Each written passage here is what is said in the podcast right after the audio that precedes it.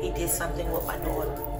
And I just ask that people just pay attention or think back to anything that you saw that was suspicious that may help us find Keeshae.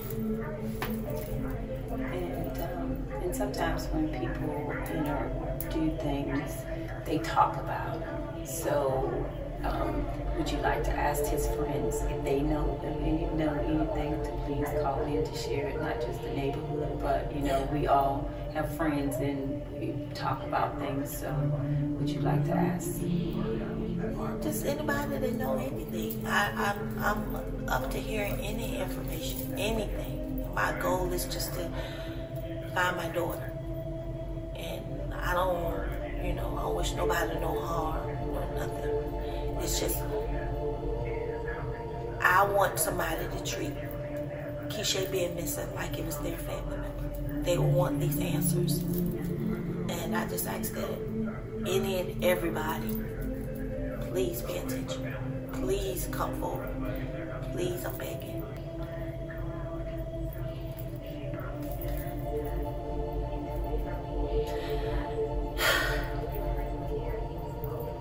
As a mother, I'm heartbroken. I'm lost without my daughter. And I just want her home so I can hold her. No one should be able to have to go through this.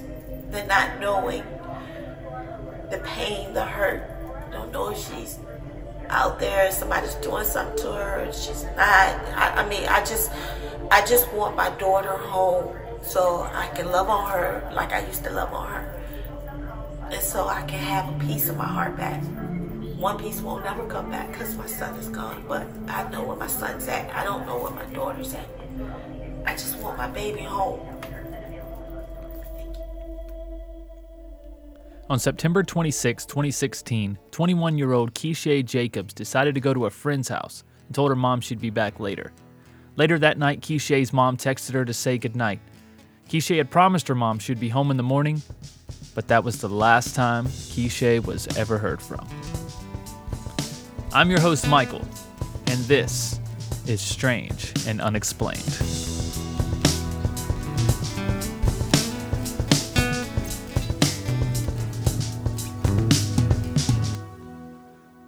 So the next morning, Keeshae's mother, Toni Jacobs, went to work, but by her lunch hour, when she had no contact with Keeshae, she started to get worried. She called her son, Davon, and asked if Keeshae had returned home yet. Davon said she had not come home, but tried to calm his mom by suggesting that she was probably just still out, but she was okay. But Toni says she had the kind of relationship with her daughter that gave her the almost immediate gut instinct that something was wrong. By her lunch hour, Keeshae would have texted 5 to 6 times already on any normal day. She kept herself calm, though, and gave Keeshae space, as she was an adult. So the day passed and no one heard from or saw Keeshae. When Toni could not sleep that night, she started calling around and knocking on doors. She asked friends to try and call Keeshae's phone, as she thought maybe she just wasn't answering her mom's calls. Sadly, no one was able to get Keeshae on the phone. Toni called her sister, hoping to find comfort, and she urged Toni to go to the police. Toni later said in an interview that she did not immediately call the police because she was under the impression that someone had to be missing for at least 24 hours before you can make a report. Of course, this was false information, and Toni believes if she knew this, those first few hours may have been critical in finding Keeshae, which they often are. Toni filed a police report, but was met with doubt like in so many other cases. This is especially a problem amongst black women in the community. Even though Toni told the police that her not calling or making contact was totally out of character for Keeshae, she even showed the officer her phone and how she contacted her several times a day. Toni's report was taken, and she was told that an officer would contact her. So Toni had nothing else to do but wait. For a week, no one came out to speak with Miss Jacobs. Toni was out doing all she could to find Keeshae. In fact, she had made contact with the friend whose house Keeshae was going to. That friend allowed and welcomed Miss Jacobs to come in and search her property. She told Toni that Keeshae had been dropped off at another man's house that night, and that was the last contact she had with Keeshae. So it was not until after that friend called the police to tell them of the unknown man that the police finally called Miss Jacobs to follow up, a week after she reported Keeshae missing. The man at the house did not allow Miss Jacobs in and changed his story about seeing Keeshae. So Toni called the police and asked them to come out. So upon arrival, police realized they already had history with this man, as he was a repeat offender. He did not allow them in, and instead, he called a detective that he knew personally.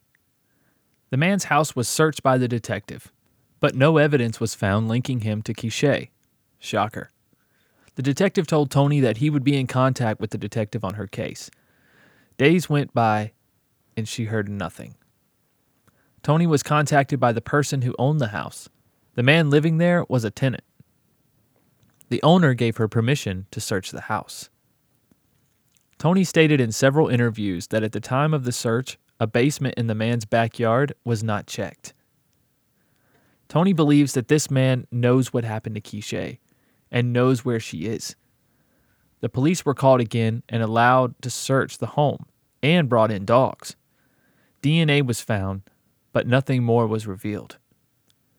This is unfortunate because now so much time has passed, and with all these people looking into this gentleman in his house, obviously he's had time to clean up and get rid of any evidence that may still be there, right? Even for dogs and crime scene investigators and forensic scientists, there's probably going to be nothing left in regards to evidence of Keeshae at this point. Toni believes that this man knows what happened to Keeshae. So the man had, at this time, disappeared. And no one could find him. He was apparently on the run from police for a violent crime against another woman. Searches were done with dogs, and Toni had held numerous rallies, but nothing was ever discovered. Toni was informed by police that they believe an incarcerated man knows Keeshae's fate, but is now refusing to talk to anyone. Miss Jacobs believes that the incarcerated man is the same person who saw Keeshae last, although police will not positively confirm her suspicions.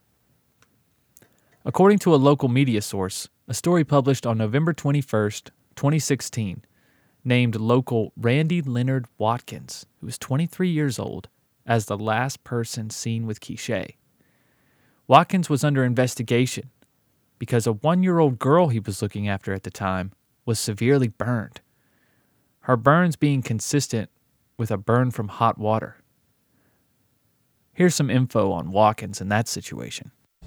A Henrico man is behind bars tonight after police say a 1-year-old girl who was in his care was taken to the hospital with injuries. Our crime insider, John Burkett, tells us what police believe happened to the little girl. John? Candace, sources telling me just a few minutes ago that 1-year-old girl is not the biological daughter of Randy Watkins. He is, according to this source, someone who takes care of the little girl while the mom is at work. Now, sources also telling me the girl suffered serious burns that may require some skin grafting. What happened inside this East End apartment home, causing a 1-year-old girl to be rushed to a local hospital, sources say, with severe burns. 23-year-old Randy Leonard Watkins has been arrested and charged with 2 felonies, 1 count of malicious wounding, 1 count of child abuse. Police won't say Watkins' relationship with the girl, just that she was in his custody. All the facts of the case are important. You know, the relationship between he and the child that's an important factor. You know, if an expert can say how long the child was actually in hot water, if they can do that, that could be really helpful and could make a difference for a prosecutor. Because obviously the longer the child's in there, the more aggravated the case is. The greater the injuries, the more aggravated it is. And you know, if they prove a case, if there's a prior criminal history, all that comes into play and makes it more aggravated as well. Water, Bill and Candace, is what sources tell me could be the cause of the burns in this case. However, the investigation, police say, is ongoing. Randy Leonard Watkins is in Henrico Jail West tonight. He has no bond. His next court appearance is January 30th. Working for you in Henrico's East End, John Burkett, CBS 6 News. So obviously, finding out that this is the type of man that your daughter was last with is got to be very disheartening for Toni.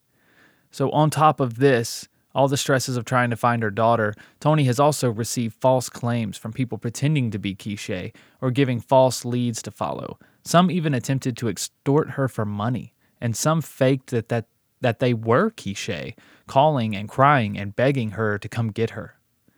Keeshae's phone and purse were never located. Toni says to this day, she still calls the number to see if anyone will answer. So before we move on in this case, I also want to talk about Toni's son, Davon, because he was killed in a very strange dispute as well. A lot of people initially thought that it was linked to Keeshae's disappearance. But as more evidence has come out and more details on that, I don't think they were connected, nor does Keeshae's mother. Neither does Toni. She doesn't believe that it's connected either. So before we do that, though, I want to play you the rest of the audio that you heard at the beginning.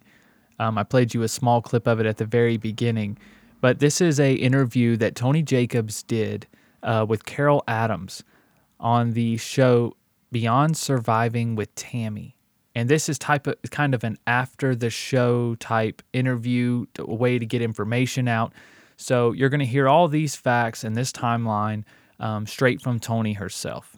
Now, there is a little background noise in this clip. As there was in the beginning, I was able to edit it out a little bit more, but this is more of just a raw clip. So there is background and things going on at the studio, so I apologize for that, but regardless, you still get to hear the story, and she's not hard to understand at all.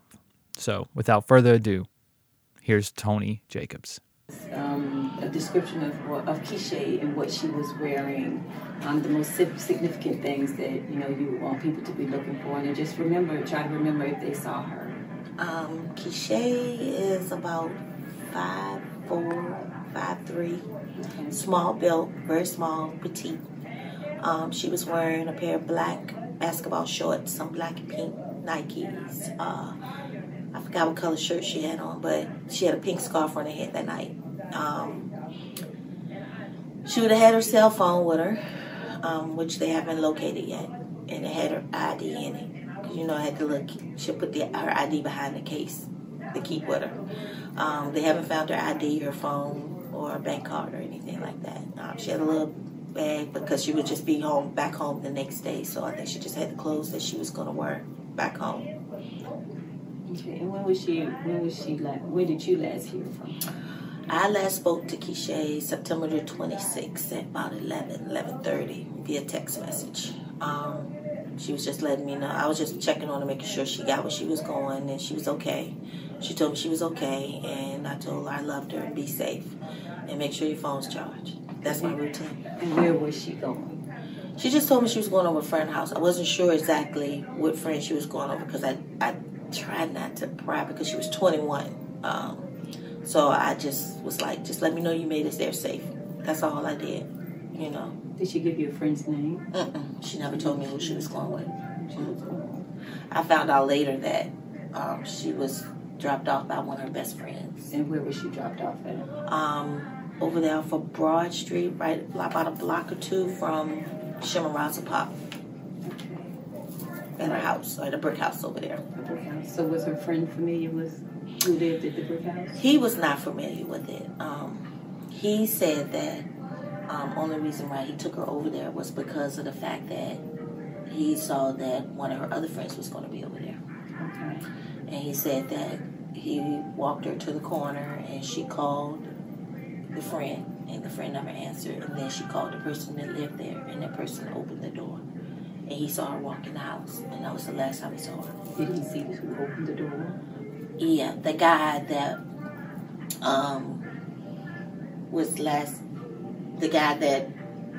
the person of interest? Yeah, the person of interest. Okay. They never officially said he's a person of interest. Okay. But the person that they've been talking to. Mm-hmm. Okay, and the other friend that was supposed to be there, she didn't? She said she wasn't ever supposed to be there. So how did the friend that dropped her off see that? It was on Keeshae's phone. okay, that she was going to be there. Mm-hmm. Okay. So did the other young lady know who lived there? Yeah, she knew. Matter of fact, that person that lived there, he was like, he told me in front of a bunch of people that he only knew Keeshae through the other female friend, and that only time Keeshae ever came over is with her. Okay. So has the police talked to the young lady who was friends with the gentleman at the house to say what kind of relationship that they had? I'm assuming so. The police never shared that information with me, so I don't know. Okay, well, what about the friend? Did she ever share with you, the young lady, share with you any details about this gentleman? She don't talk to me. So she doesn't talk or share anything with you? The only person that talked to me is the male friend that dropped her off. He checks on me periodically and always check, you know, talking to me and stuff like that. And he always shares stuff with me and tell me. He was like, recently, right before my son's birthday, he called me and we talked, and he was like, he's had so much regret and pain and hurt because of the simple fact he was the one that dropped her off. And if he wouldn't have dropped her off, she wouldn't be gone. And so while she's gone, he's going to continue to check on me because he knew how much she loved me. And he said that's the type of person Keeshae was, that she was going to always be there for her friends, so he got to always be there for me. Okay. So was there a game plan as to what they were going to do when they met up over there at this house? Nobody's told me anything. I don't know anything. I don't know anything. The purpose of Keeshae going over there or anything. DeMarcus said the guy said that he just was told, Keeshae asked for a ride, which she'll do occasionally. Mm-hmm. And he was hanging out with his friends and his brother, so he was like, yeah, I'm going to take you there. He's like, who will be there? You know, questioning her, and mm-hmm. she told him all that. And then, so he didn't have no reason to believe it was going to be anything otherwise. So would you like to ask the public, that the community in that neighborhood, to just research their minds as to, you know, this was this gentleman the same age as Keeshae and her friends? No, he's older. He was in his 30s. And it's just odd because that was almost right after the Richmond had the bike ride. Okay, you know, you see, and they had the cameras, but the police said that the cameras wasn't working in that area anymore, and there was a camera pointed right at that house. Yeah, and the neighborhood, you know, when we walked through the neighborhood, passing out flyers, and I've been over there a couple of times after that, you know, some people here, because I hold my missing persons day over there in April, you know, in that community, and we try to invite the community out so they'll know what's going on. A lot of people still remember it, which I'm surprised, you know, I'm not surprised, but I'm just grateful that, you know, because I look around, there's people that haven't even heard of it, you know, about what's going on with Keeshae. Okay. So would you like to tell the audience now do you have a description of the gentleman? Does he have a car? I mean, in the block, to research their minds, you know, back to that time, and if they saw, you know, not even just that day, but any other days, because, you know, it's odd to me as a older gentleman want to have younger ladies at his house. Had they noticed that before, and any suspicious or out of the ordinary activity, I guess? I think it's considered that 3100 block of Broad, right there by Chimborazo Park. I just want anybody that, you know, if you think you saw something, you know, I know a lot of people is fearful they get involved. But you can do it anonymously. Just come forward, you know, with any information. It could have been that day, the 26th, the 27th, 28th, or the 29th. I just know the guy ran on the 29th, probably that Sunday after the 26th. He wasn't able to be found at the house. So in between that time, something happened. He did something with my daughter. And I just asked that people just pay attention or think back to anything that you saw that was suspicious. that may help us find Keeshae. It's so obvious to me, the hole in that mother's heart. How just not having the closure, it's just impossible for her to accept that her daughter is gone, or that she may be gone.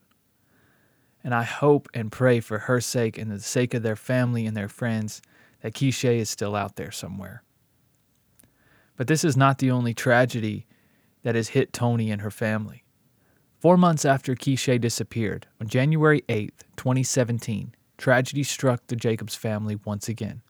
Keeshae's brother, Davon, was murdered by a man named James Hinshaw. Toni says the system failed her again and failed Davon. Hinshaw was offered a plea deal of 10 years with 5 suspended and time served, which means he would only have 5 years of active jail time, and since this case has been ongoing for 2 years already, at the time of sentencing, June 2019, he had just 3 years to serve. From second-degree murder to voluntary manslaughter, he pleaded no contest in June of 2019. Police do not believe that Davon's murder was connected to Keeshae's disappearance. Neither do I, or neither does Keeshae's family, for that matter. But Hinshaw testified that Davon had rented a car from him and had not returned it. Just days before the murder, Hinshaw attempted to confront Davon at his girlfriend's house. Witnesses said Hinshaw fired his weapon into the windshield of the car that Davon was in at the time, but missed hitting anyone. Hinshaw was claiming self-defense at the time of his trial. Also, it's important to note that there's a lot of speculation going around about this murder. Like maybe Mr. Hinshaw was trying to hide an affair that he had been having and for some reason needed that car back from Davon before it was due.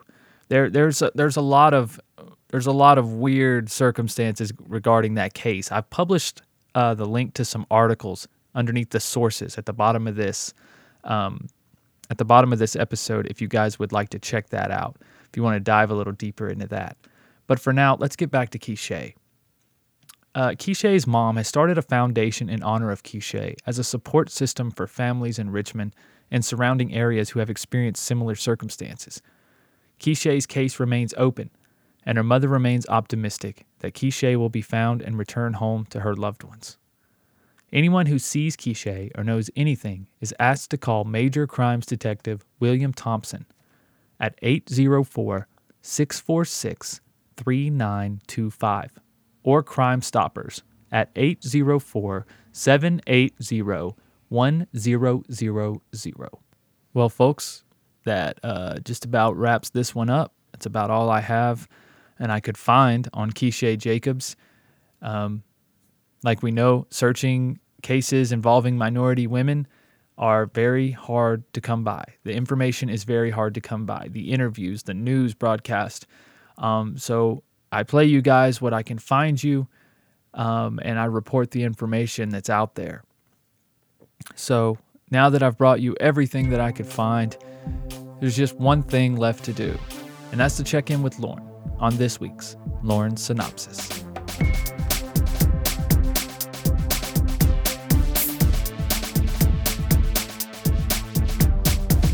It's time for Lauren. It's time for Lauren Synopsis, breaking down the case like cardboard boxes. It's time for Lauren. It's time for Lauren Synopsis, breaking down the case like cardboard boxes. It's time for Lauren. It's time for Lauren Synopsis, breaking down the case like cardboard boxes. What's up, people? Lauren here to give my thoughts on this week's Strange and Unexplained, the disappearance of Keeshae Jacobs, who grew up in Richmond, Virginia, to a very loving family. And in September of 2016, she disappeared. She was 21 years old, and she disappeared under very mysterious and fishy circumstances the same day that she had gotten into a fight with her boyfriend. And shortly after that, she had had a talk with her family about it. She was very upset. And she told her mother that she was going to be staying at a friend's house that evening. Now, she's 21 years old. Her mother can't stop her from living her life. Said, that's fine. Just text me when you get there. And she never did. She never corresponded again. Her phone was shut off that night. And she was, as I said, never seen again. And the part that's weird is that her friends, a lot of her close friends, their stories didn't really, they kind of changed, and it was like, what are they hiding? It was very bizarre. And of course, the police didn't kick off an investigation right away, as we see time and time again. That she was 21 years old. They said it's possible that she just doesn't want to talk to her family right now, or she ran off. Her mother, of course, said there's no way. I know my daughter. We talk every day. Look at my phone. Look at all these conversations we have on a daily basis. She wouldn't just stop talking to me like this. So the mother is the person who had to do the early investigating in this what I believe to be crime. And she initially went door to door and started questioning all of her Keeshae's closest friends, who initially said that they hadn't seen her. And then certain members of her friends then said, yeah, we had seen her that night.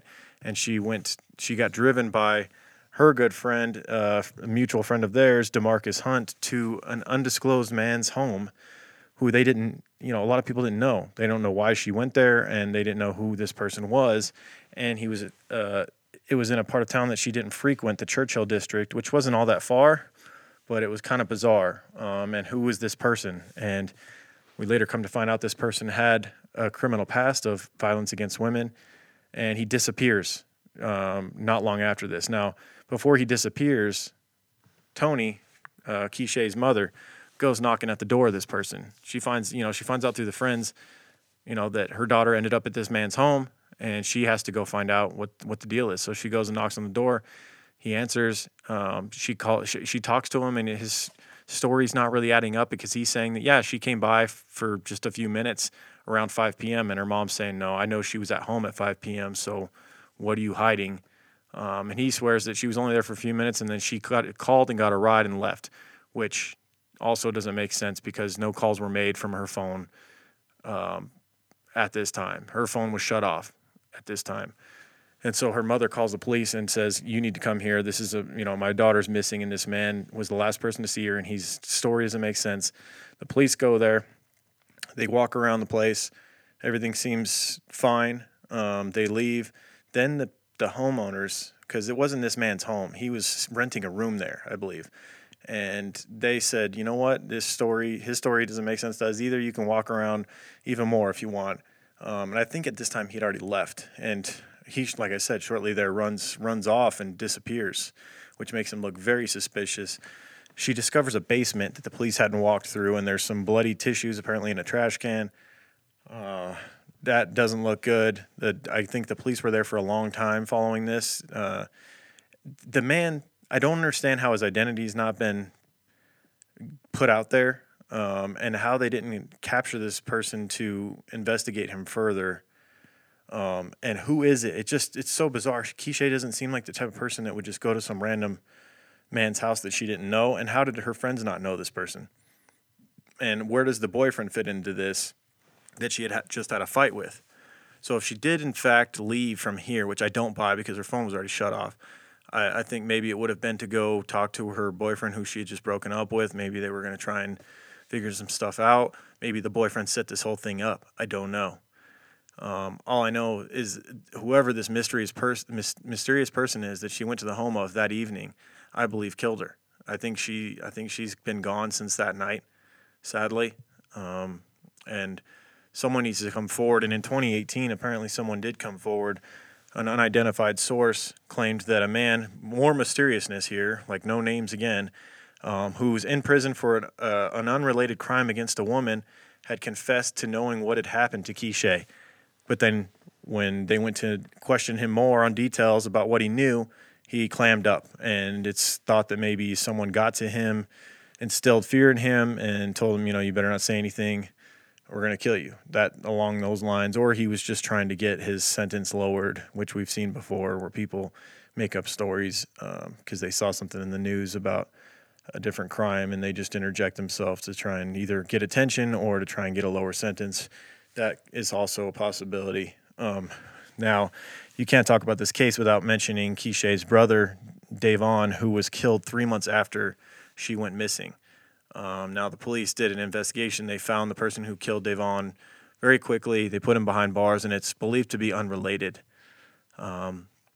So I'm going to go with the police on that one. I don't think this crime's related. I don't think someone was trying to cover up Keeshae's murder by killing her brother. Now, I'm sure her brother was going around questioning people and threatening people to find out what happened to his sister. So there's always that possibility, and it's quite a coincidence that this happened only 3 months later. But I would definitely, if I were the police, I'm sure they're doing their due diligence. And then the mother, Toni, has actually come out and said that the police have done, you know, their jobs as investigating this. You obviously wish they would have gotten started quicker, but they can't jump immediately on every single person who goes missing within a matter of hours. I think there's a lot more of those than we realize, and 99% of them, it is innocent, and they come right back. It was just a matter of their phone died or something along those lines. So, but Toni, the mother, such a mom, such a great mom that's been just relentless with this, and hopefully she gets closure at some point. I'd love to see her get her daughter back, but I just don't think that's realistic at this point. But I think one of the friends knows something, the boyfriend knows something, whether it was him that was involved in it or not. But I think this mysterious man, they need to find him. They had him, they talked to him, they looked through his house. How did they not? If they, you know, you would think they had to have gotten ID from him and like documented this whole situation of the mother calling and saying, you know, and then looking around this house. You'd think that would be a police report, and you have the man's name. Maybe he gave a fake name. I don't know. But how does he run off to never be seen again when he's such a prime suspect? He's the last person to see a missing girl or missing woman. Like, it just blows my mind, like the mysteriousness behind this case. So that's my thoughts. A little overwhelmed by it. Just a lot of stuff just doesn't make sense, how much stuff is hidden in this case. So, yeah, it's a bummer. I think they need to look into the boyfriend, and they need to find this person that she went to the home of, obviously, and get some evidence. But, yeah. All right, guys, that's my thoughts. See you next week.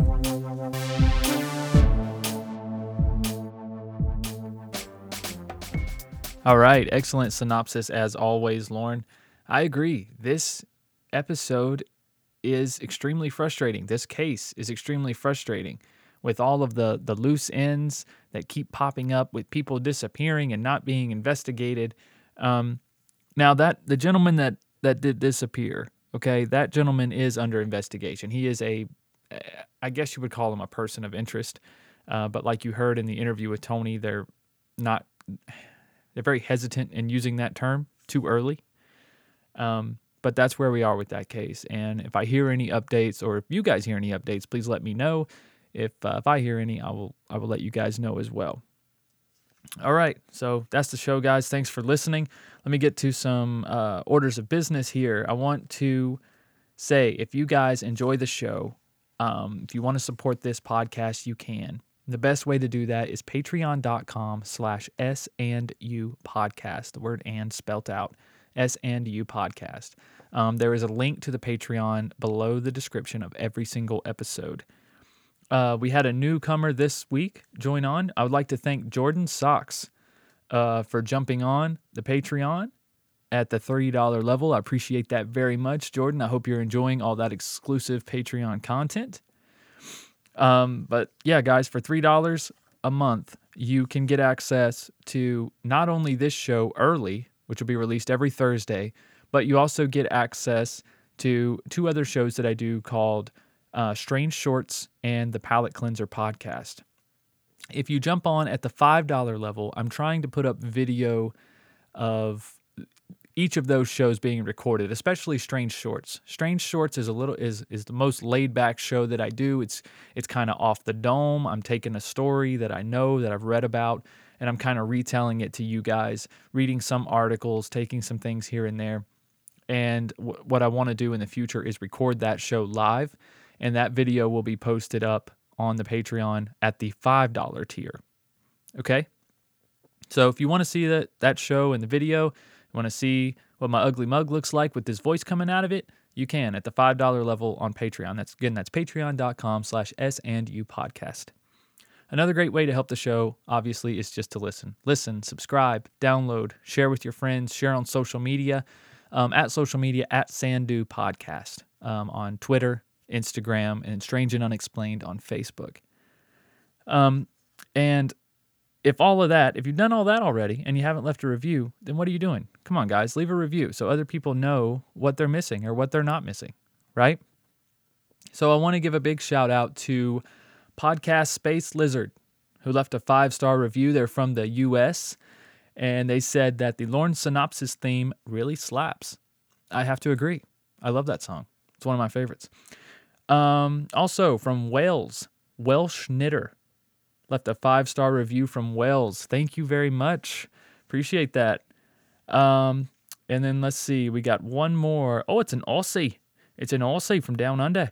Fee Clow left a 5-star review, said came over from TCG, and this is a wonderful listen. So thank you very much. See, we're getting love all across the globe. It only takes a few minutes, guys. Leave a review, and it helps the show a lot. I really appreciate it.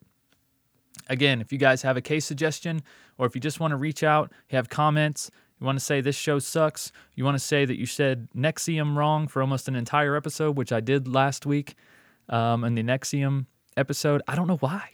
I really don't have an excuse. I know how to say the word, and I said it right. First off, it's not a real word, okay? Let me vent here for a second. This is my podcast. First off, it's not a real word. NXIVM is like a made-up group of words by this guru who thinks he's a lord, for one. So there are no phonics, right? And for some reason, like I said it right at the beginning of the show, and then as I went on, so the more I said it, the more I just kept shortening it. Instead of saying NXIVM, I kept saying like NXIVM or NXIVM. For some reason, I don't know why, just in the sentence structure and saying it, and I guess me getting excited or rushed, for some reason, I kept saying it wrong. It was just one of those weird words that just got me. You know, I think everybody has that from time to time. It's like something just, it won't click in your brain. You know how to say it. You know what the word is. You know how it's pronounced. You know what it sounds like. But when it comes out of your mouth, it ain't coming out right. Right? I can't be the only one. I know I'm not. I know it happens. I've seen news anchors say certain words over and over again incorrectly. It just happens. It's just when you spend hours and hours on talking, guess what? Eventually you're going to say some dumb shit. And for me, it happens pretty often. Either way, if you guys were able to get past it and learn about the NXIVM cult. See, I just did it. See? It's like I just want to get done with the word already. I don't want that extra syllable in there. But anyways, the NXIVM cult episode was one of my favorites, and it sucks that I butchered it that way. But oh well, it is what it is. It's out there. You guys know what I mean, and information is still valid regardless. So, guys, if you were able to make it through that, and you make it through this, and you look forward to this show every week, you're a huge inspiration to me, and I appreciate it very, very much. All right, guys, I'll see you next week. Remember, be strange, just don't be a stranger.